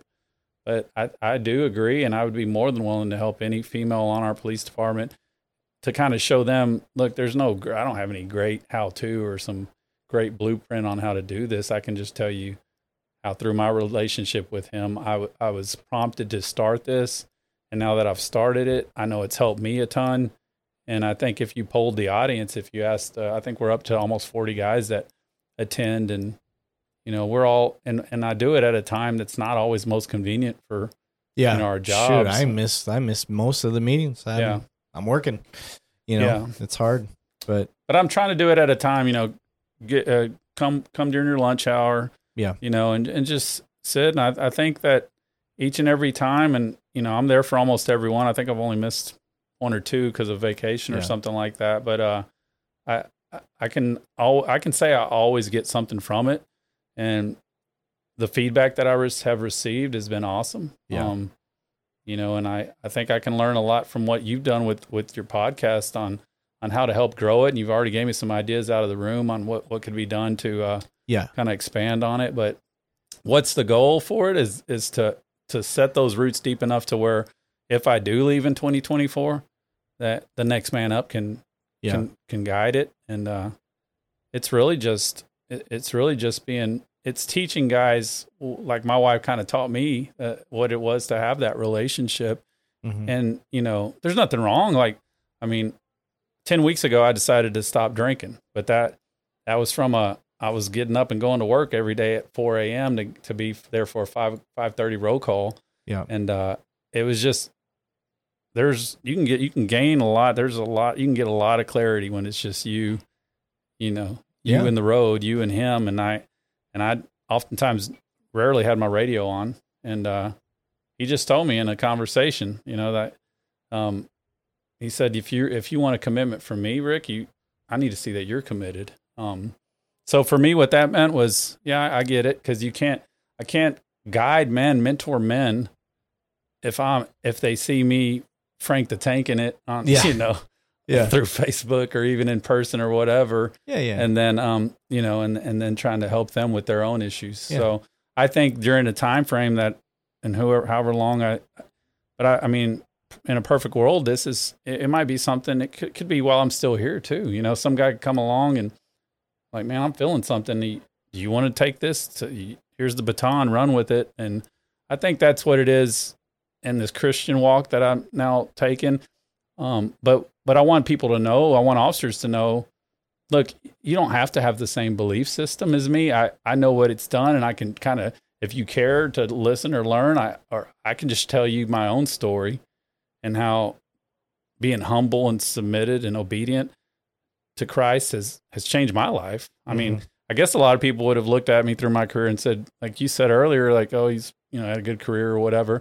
And I have, but I, I guess I started to question, do, who is who is Rick Mendoza? What am I going to be when I leave this place? You know, I, what do my kids? What does my wife think about me? Yeah. you know, and because uh, the job's going to keep going. yeah, the job will keep going. Yeah. I mean, they'll they'll soon soon be they'll be five digit guys. You know, yeah, uh, yeah.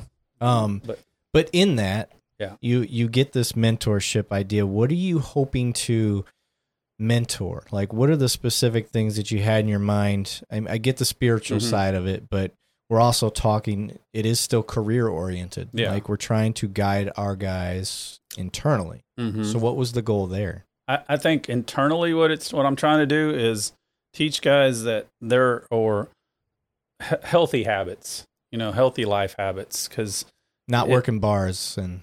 Yeah, I mean, you, you I mean, not that I mean, There's nothing Again, wrong with that. Yeah, I mean, Yeah. it's just if you you have to establish and root yourself and ha- and get and have healthy habits because if you you know it, it it's a popular thing and and our guys will we've all heard it before well they'll talk about smack about their significant others and yeah, the old ball and chain and that's putting it kindly on what Yeah. you hear a lot of times um i think for me it was just um i, I want to try to show guys healthy habits so i mean i had a good buddy that is still in the penitentiary over a a, a traffic accident that occurred while he was off duty but you know um you know he spent most of his adult life now behind bars over the decision to to get drunk where he shouldn't have been behind the wheel and an accident occurred. Um, so it's just trying to show, you know, guys that there's other ways of doing it. Can you be at your own house and have a cold one or have more than one cold one? Of course you can. obviously. Yeah, of course, of course you Yeah. can, but it's just being, it's just Yeah. ha- being having- responsible. Yeah, being responsible and he- having healthy habits when it comes to all that. So Yeah, eh, well, in the culture of policing, it's been. I mean, it's huge. Mhm. Drinking's huge. Uh, swearing, uh, partying, um, unfaithfulness, um, all sorts of uh, bad cultural habits in the police world. And now, what do we've got? We got one of the highest suicide rates we've ever seen in policing. mhm. Um, you know, you got officers constantly getting tied up for dumb stuff, uh, whether it's lying or whatever it is, because that maybe maybe it is they don't have the guidance. Maybe they just need somebody that they look at that career and they're like, he's made it this far. He seemed, you know, it's like talking to the old Viking. You know, Mhm. it's nothing scarier than an old man in a, a dangerous career field type thing. You know what I mean? Yeah. Um, but like you pointed out, there's nothing guiding. There's nothing. There's there's zero. You you've got people. Are, oh, well, what about the the what do they call them? Um, crisis counselors and stuff like that. That that's very detached, Mhm. and it's very. Uh, you have to build a trust. yeah, you're not going to call somebody up and Right. spill your guts to them that you don't even know it's a name on Right. a page type of thing. So the thing I like about the idea for this mentoring thing, um, y- y- the spiritual thing is is awesome, Mhm. and there's some people that are. Why we just we discussed this when we were actually developing the thing. I was like, that's going to turn some people off, Mhm. but I think if you're able to phrase it in a way like if that's not, we don't have to get into the spiritual side, but you can come in and you can talk. And Mhm. just, you know, I I trust Rick, so I know like if I had something, I'm gonna go to Rick anyway. But knowing that there's a group of 40 plus people and you're not stuck with you don't have to be in front of the whole group. You can say hey afterwards like you find somebody you trust. And the bigger the group gets the more likely you're going to have somebody you've already got a rapport with inside that group. Yeah, I mean, I'll, I'll say this: we're we're not going to steer away from. Um, you're gonna you're gonna the Bible will be opened and verses will be talked Yes, about, and that yes. that is definitely what we're rooted in. But it doesn't mean do I want somebody who's searching or just or even if they're strongly have other beliefs. I I'd rather them there and need us and be there than not Yeah. to be there. Yeah. you know. So I don't want somebody's you know belief system or or lack thereof or whatever to keep them from coming. If they need help it's yes. that's what this is about. It is Yes. about you know. Yeah, That- that's Yeah, the yeah. that's the part I was trying Yeah. to get people like if it, I don't want that to make you think like oh my god it's just gonna be no. Like we we're here for anything. Yeah. Anything. Because So, most of the time what it does is like you said it, it breaks down that that wall that that uncomfortableness and they're going to see somebody in that room that they connect with that Yeah. maybe that person shares a story and like man my story is real similar to that or i'm start i'm going through that and i didn't know how to deal with it. I, so they they reach out offline and talk to that guy. Yeah. And yeah, so that's why I think, I mean, I'm biased, but that's why I believe it is better Yeah. than, you know, just a group of name, a list of names like call this person if you have trouble. yes thing, I agree. And it, you do. You got that whole fellowship going on.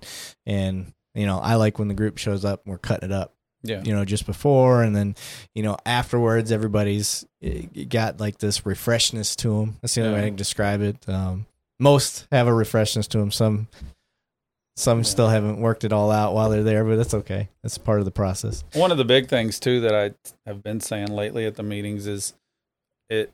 It's like Vegas, but in a good way. Like uh, whatever is said in there stays in there yeah because it's got to be built on trust. Yep. And um, that that's the main thing is that guys got to know that they have the freedom to talk about it. That that also they can look at me and my story or some other guy. I mean, there's lieutenants in there. There's there's some fairly high ranking guys that that have attended, and with that, they, I think it's refreshing to for them to see that.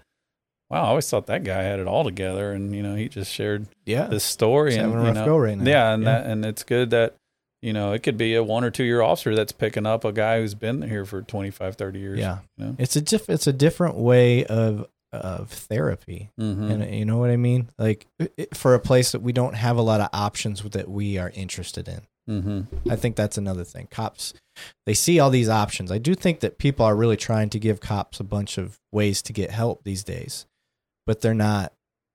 They're just not hitting it yet. Mm-hmm. And this group is a way of like I think it's a a, a way to bridge that gap with with other officers. Now you chose to do a men's only thing. Mm-hmm. Can you get into what your thought process was for that? Thought process with that is like you said. What what do a lot of male uh, officers struggle with? And uh, you know, of course, infidelity is one of those things. And so, if a guy's going to come in there and share a story, I, I want that guy to be able to feel at ease with with saying whatever he wants to say, whatever he's trying to get off of his chest, and have other men to to build them up, you know, and other men to talk about. Just as I did have a female officer that I talked to recently that she kind of did come at me about that, like, why isn't you know why don't you have females there? I was like, it. Look, I in a perfect world we could we could all get together. I said, but I think that's something in time that can occur. Um, Yeah. But I think that I would rather right now, if it, if it's something that I, there's a need there, obviously too. Um, I would love to help mentor and help you with how to get it off the ground. You know. Yeah. But, um, Especially when we Yeah. haven't even fully established. No, Like, yeah, I mean we're it's, still creating it in Yeah. a way. So yeah. So it was Uh, just that. It was. Yeah. Definitely not trying to keep my sisters out out of it at all. Yeah. It's just. Uh, I thought initially starting it, it was best to keep it like that. yeah, one less complication on an already very complicated process. Mhm. Yeah. I mean, because most of us, especially in our profession and men in general, we we're prideful. You Yeah. know, so it's. I think learning how to swallow that pride and be more humble, and being more open, it, it's a lot easier for a man probably initially to start to learn how to do those sorts of things hmm if they're not showing a weakness and, and Yeah. you know, whatever. Now, since you've been doing this, what what are the uh, what are the good things you're seeing? What are the negative things, if there's any?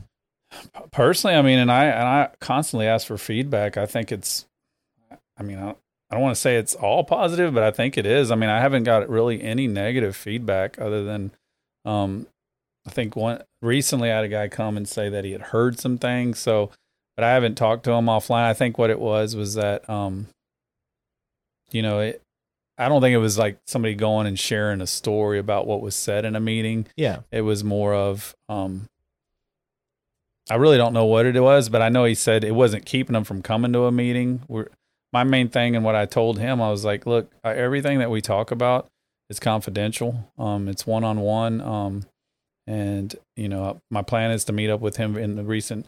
That's the only, you know, I, I mean, I'm talking in circles about, about it a little bit, but I, it's all, it's been all positive. I've, Okay. I've gotten guys that have came to me thanking me recently at a meeting when there were several guys that spoke. It was gen- it was all genuine and heartfelt, but they were that's what that's what they, I think there was about eight guys that spoke that meeting, Yeah. and they each said they're like, man, I just love what this group has done for me. I love what it's helping me do at my own in my own house, you know, because Mhm. that's kind of what I. That's one of the big things that I try to tell guys is like you, your spouses, your children, they're they're going to be your best barometer for how who you are as a man. Yeah. You know, if uh if you're walking into the house and your spouse or your kids are running to go get ice cream or or they're or they're going to the back movie room to avoid you or or whatever else is going on, then then it's time to start kind of reflecting on why is Yeah. it like this. Um Yeah. and you know, so I think it's teaching guys how to how to uh, more effectively communicate at home Yeah. and how to be more of a spiritual leader at home. Yeah. And the byproducts of it is what I really love is if I'm taking care of my roots, which is me and my family, that's going to reflect in my job. Mm-hmm. Now I'm going to perform better for the community. I'm going to have a better vision.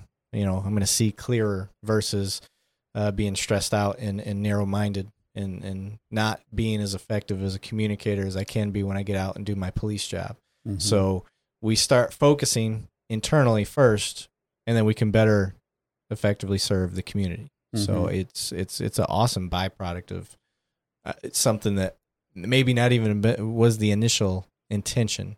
But well, I think what I mean, speaking personally on what it's helped me do, it's what you're just saying. Like I, you know, we we joked about what I, we were going to talk about because I'm a part time guy. So uh, talk about scheduling part times, Rick. What are we going to talk about for Yeah. two hours? I uh, I'll say like when it, when I'm busy, when I'm in the middle of something like that, I have learned how to pause. You know how to if a guy's coming into my office, it's it's worthy enough for me to set down whatever I'm doing and see what's going on. Like I, you know, yeah, don't don't shoo them away and say, uh, give me give me like 20 minutes and Yeah. I'll, yeah. So it's learning like the, the value and stuff like that. It's the so not only the value there at work, but obviously the value at home too. I mean, there's days that we all have as cops where the last thing we want to do is come home and communicate with our significant other or even our children. yeah, But it when we learn how to do that and how to like put ourselves aside and and be selfless, that that is truly the key. I mean that that is the key to to life. I mean showing love to others. I mean that that's that's it's imperative. You know, if you want to be if you want to be known as a good person, which I think even probably your worst criminals for the most part all want to think that you know they're deep down a good person. Most of them are. They just have habits that cause them to commit crimes or whatever it is. I mean, Yeah. I, I, don't, I think there's very few people in this world that are just evil. You know, Right. Um, so I think with that said, I think it it's just teaching guys how to how to be selfless. You know, how to Yeah. how to how to practice with humility, how to live life with humility, and and I again, it's been it's been great. I mean, like you said, we're still I'm still feel like a lot of times I'm flying at the seat of my pants, but um, it's growing, and yeah, I think the the biggest thing right now is hopefully with the podcast, it'll get out to more and more of the department. I've I've kind of been somewhat hands off with advertising it because I I don't yeah. It's like know? Fight Club. yeah Yeah, Well, for me though, it's more of it. I think when like there's flyers for it, and, and it just Mhm. says Bible study. So I think there's probably a certain section of officers like they they just for what you know for whatever reason they just I don't need that. You know, right. um, I think that it's a lot deeper than that, and I think once they start to attend, they'll they'll, they'll definitely see that. Yeah, I agree. Yeah. Yeah, it's um. No, I guess that wouldn't be a good idea. I was thinking of an idea. I won't even Yeah. say that out loud. But um, the the When ben- I I'm sorry, I gotta oh I'm already getting convicted internally about what like when I say deeper, there is no there's no book that's better or that you'll learn more from than the Bible. But what I mean I say deeper, I think there's just there's people that that have had bad experiences when it comes to religion or church or whatever. Um, and I and I also want to show that um that you know Jesus his mission was to show love, you know, love for our Creator and love for your neighbor. Yeah. So if you know that and that's the root of it, then hopefully in time, whatever religious or whatever has swayed people away from religion, um, this can just show them that that's that's really not what's in that book. I mean, that book is based on love. Um, mm-hmm. you know there's some tough tough stories in that you know um but with with that said i yeah it's going to be rooted from that because rick isn't like if it i'll say this if it was up to rick and rick starting this thing i wouldn't have never done it because i there's a lot of you know i've got three kids i've got a wife i've got you know a lot of different things that i'm responsible for i didn't necessarily have the time to do it but it but it's the best decision you know despite marrying my beautiful wife it's the best Yeah. it's uh it's one of the better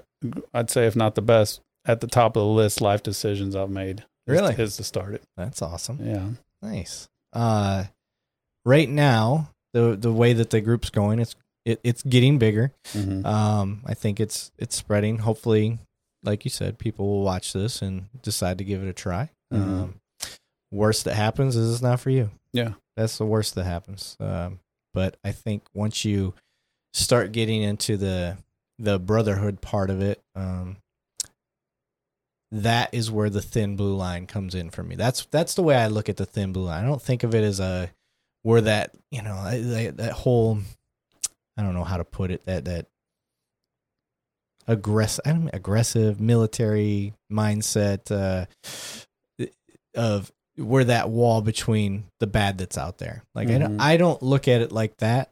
I look at the thin blue line as taking care of each other, like the the way that we do. Because if you fall in the line of duty, your family's not going to want for anything other than you. But Mhm. because us, your brothers and sisters, we're going to make sure that you know that kid goes to prom. He gets his kid gets you know your kid has a car or whatever it is for driver's license. Your wife's taken care of on the anniversary and stuff. Somebody's going to be there if she chooses to have somebody there with her. You know, just make sure that they're okay. Like Mhm. that will carry on for the rest of their life after you fall in the line of duty. But it continues. The thin blue line continues when I say we also do what you got started here. We're taking care of each other. Mhm. Like that. That's what the way. so I where I at that. think it picks up that you know our brotherhood, um, they've done an excellent job. I mean, they the fundraisers, the money raised, uh, the partnerships they've made with you know 22 Kill, other organizations like that, phenomenal in the work that they do. Um, you talked about having Jimmy on here, and you know Jim, Jimmy's Yeah. awesome at what he does. Um, I think what this does that's different um, is that it it's on a more personal level. You Mhm. know, I mean, it's not we're not going to be able to raise the amounts of money that the that the brotherhood can or other Oh, yeah. organizations can but i think Yeah. where it's it's definitely or i'd say more valuable it's it's what it's going to do for that person in their daily walk you Yeah. know? um Yeah. because Yeah. it doesn't always in theory i mean what i'd hope to avoid and you know we um is that it, it it doesn't lead to guys don't lose their careers because they're leaning on something too heavy or you know they don't get divorced because of the issues that you know they we all struggle with and that Mhm. that's a big thing i mean it i think men in there admitting to their own weaknesses it's there's there's a lot of power in that Yeah. you know Absolutely. I, I think that's where other guys can see like I don't have this persona that I think I have to have while on the job. I I don't have to be that same guy when I get home. You know, I don't Yeah. you know, you can share things with your spouse and be considerate of how you do it, you know, and still not want to give all the details, all the ugly details of some of these things that we deal with. Yeah. But you can still do it where that where that other person Mm-hmm. knows that you that you care enough about them to share some stuff with them Yeah. but you're also protecting them with what you're not sharing with them. Yeah. Because we cops do that all the time. We'll we'll talk job shop talk all the time with another cop, but we don't tell our spouses any of that stuff. And then if they happen to catch you and I are sitting here BSing, and she happens over here like, what? Like you never told me any of that, and then that causes rifts, that causes problems, that cascades down. And Mhm. uh, I've shared with our group and on the podcast many times. I've always taken the opposite approach. I tell her everything. Mhm. And if she wants the details, I give her the details. If she doesn't, you know, she'll tell me, you know, and I'd say you're you're probably a rarity though. it, it is. Yeah. Uh, yeah. But I had the benefit of seeing my dad's career. Not that he was one of the problem people, but all his friends and stuff. Like, God, these all, they're all in like their third marriages or Mhm. constantly in the doghouse and doing, I I just like, I don't want that. I don't want that to be my life and a career that I like, you Mhm. know? And so I just kind of figured out what I seen people doing different or, or, or all doing the same. And I was like, is there a different way to do it? So Mhm. sharing was obviously one of the things that I decided to do. And share, I continue to share through our group. So Mhm. I, I like talking about what's on my heart, what's on my mind. And it makes Yeah. me, it's a refresher. That's the way I look at it. When we get done with our group, shoot, that carries me for the rest of the week. Yeah, and I would just hope that what it's also teaching guys is that beyond this job, you know, we want to buy we we want to be identified by a lot more than you know on our gravestones. They don't just want to be that was a great cop. You know, Yeah. You Yeah. know, like that's where it ends. You know, you Right. you want to you want to be able to you know have have built like like friendships like Yeah. you know that guy he was what he was as a cop but more than that he you know he was just a he was a good person he cared Yeah. about other people and uh especially when i again i keep pointing that way but that's where our spouses are you know like yeah, they're out you also want to you just want to you want you want them to it's good to know that hey i was a good dad i was a good husband Mhm. um and there's always things we can do to be better and so that's the thing like i want guys to know that maybe if you're not there it doesn't mean that again you're not going to be judged in that group in that fellowship group. No. because it ain't like all, any of us are going to have trophies for being you know dad of a lifetime you know what i mean? Husband of a lifetime. We all have our weaknesses and our flaws and so that's i believe again that's where the power is is to know that yeah this guy's you know messed up like a soup sandwich and gone through all kinds of stuff Yeah. and uh you know but again he, he's able to admit it. He's humble enough to admit it and we all i think learn from it. And so i, I if anything guys i or and girls because again I, I do have i do want to help you know female officers whoever that person is if you're out there and you watch this that reach out to us because I, I think between me and the guys that are already part of this we can tell you how it, we started it. You know the the learning uh, the i mean there was a period of time where um pretty early on in it i i almost i almost wanted to shut it down because i because you know you start getting into your own feelings like man nobody's showing up there's this Yeah. You know? Yeah. um, but it, but again, I, I, it was good that I had guys around me that's like, man, this is helping me. This is, you Yeah. know, so again, it's, some, it's sometimes It- you it just helps, need, man. you yeah. just need that, you just need that one guy. I mean, you really do. If it's just me and you talking, I mean, it's good to talk to. I feel great talking about it right now with you. Yeah. You know? yeah. I, I, I find, I find a lot of correlations in just doing the podcast because, Mhm. you know, cops are our biggest, uh, hypocrite or hypocrites, uh, critics. That's what I meant to say. And I was so nervous about what peers were going to say. I was so nervous about, um, people not watching um, or listening. I was like, you know, it, it, a part of me kept telling myself, "You're doing this because you want to do it," and I did. I did want to do it, and I thought it was a good idea. But then, like you said, I started getting my own head. I'm like, I'm looking. I wasn't much of a numbers guy, but somebody asked me like, "How many listeners do you have?" And I was like, "Well, maybe I should look." And then I look, and I'm like, "Well, like that's not very good." and I'm comparing myself to the worst person possible, Joe Yeah. Rogan, who's the, the number one dude, and I'm like, he's got like four million, and I got twenty. Yeah. you know, and th- fifteen of those are my mom. so, yeah, you do. It, it, I was the same way. I got to a point, and I started putting money into it, and I was like, she gave me like a little bit of leeway, like two grand, and I Mhm. was already going crazy. But I believed in the the reason. I knew Mhm. there was a good cause behind it. And same with the group. Like Mhm. I, I totally understand the that feeling of like, man, I should like this isn't going how I was hoping it would Mhm. go.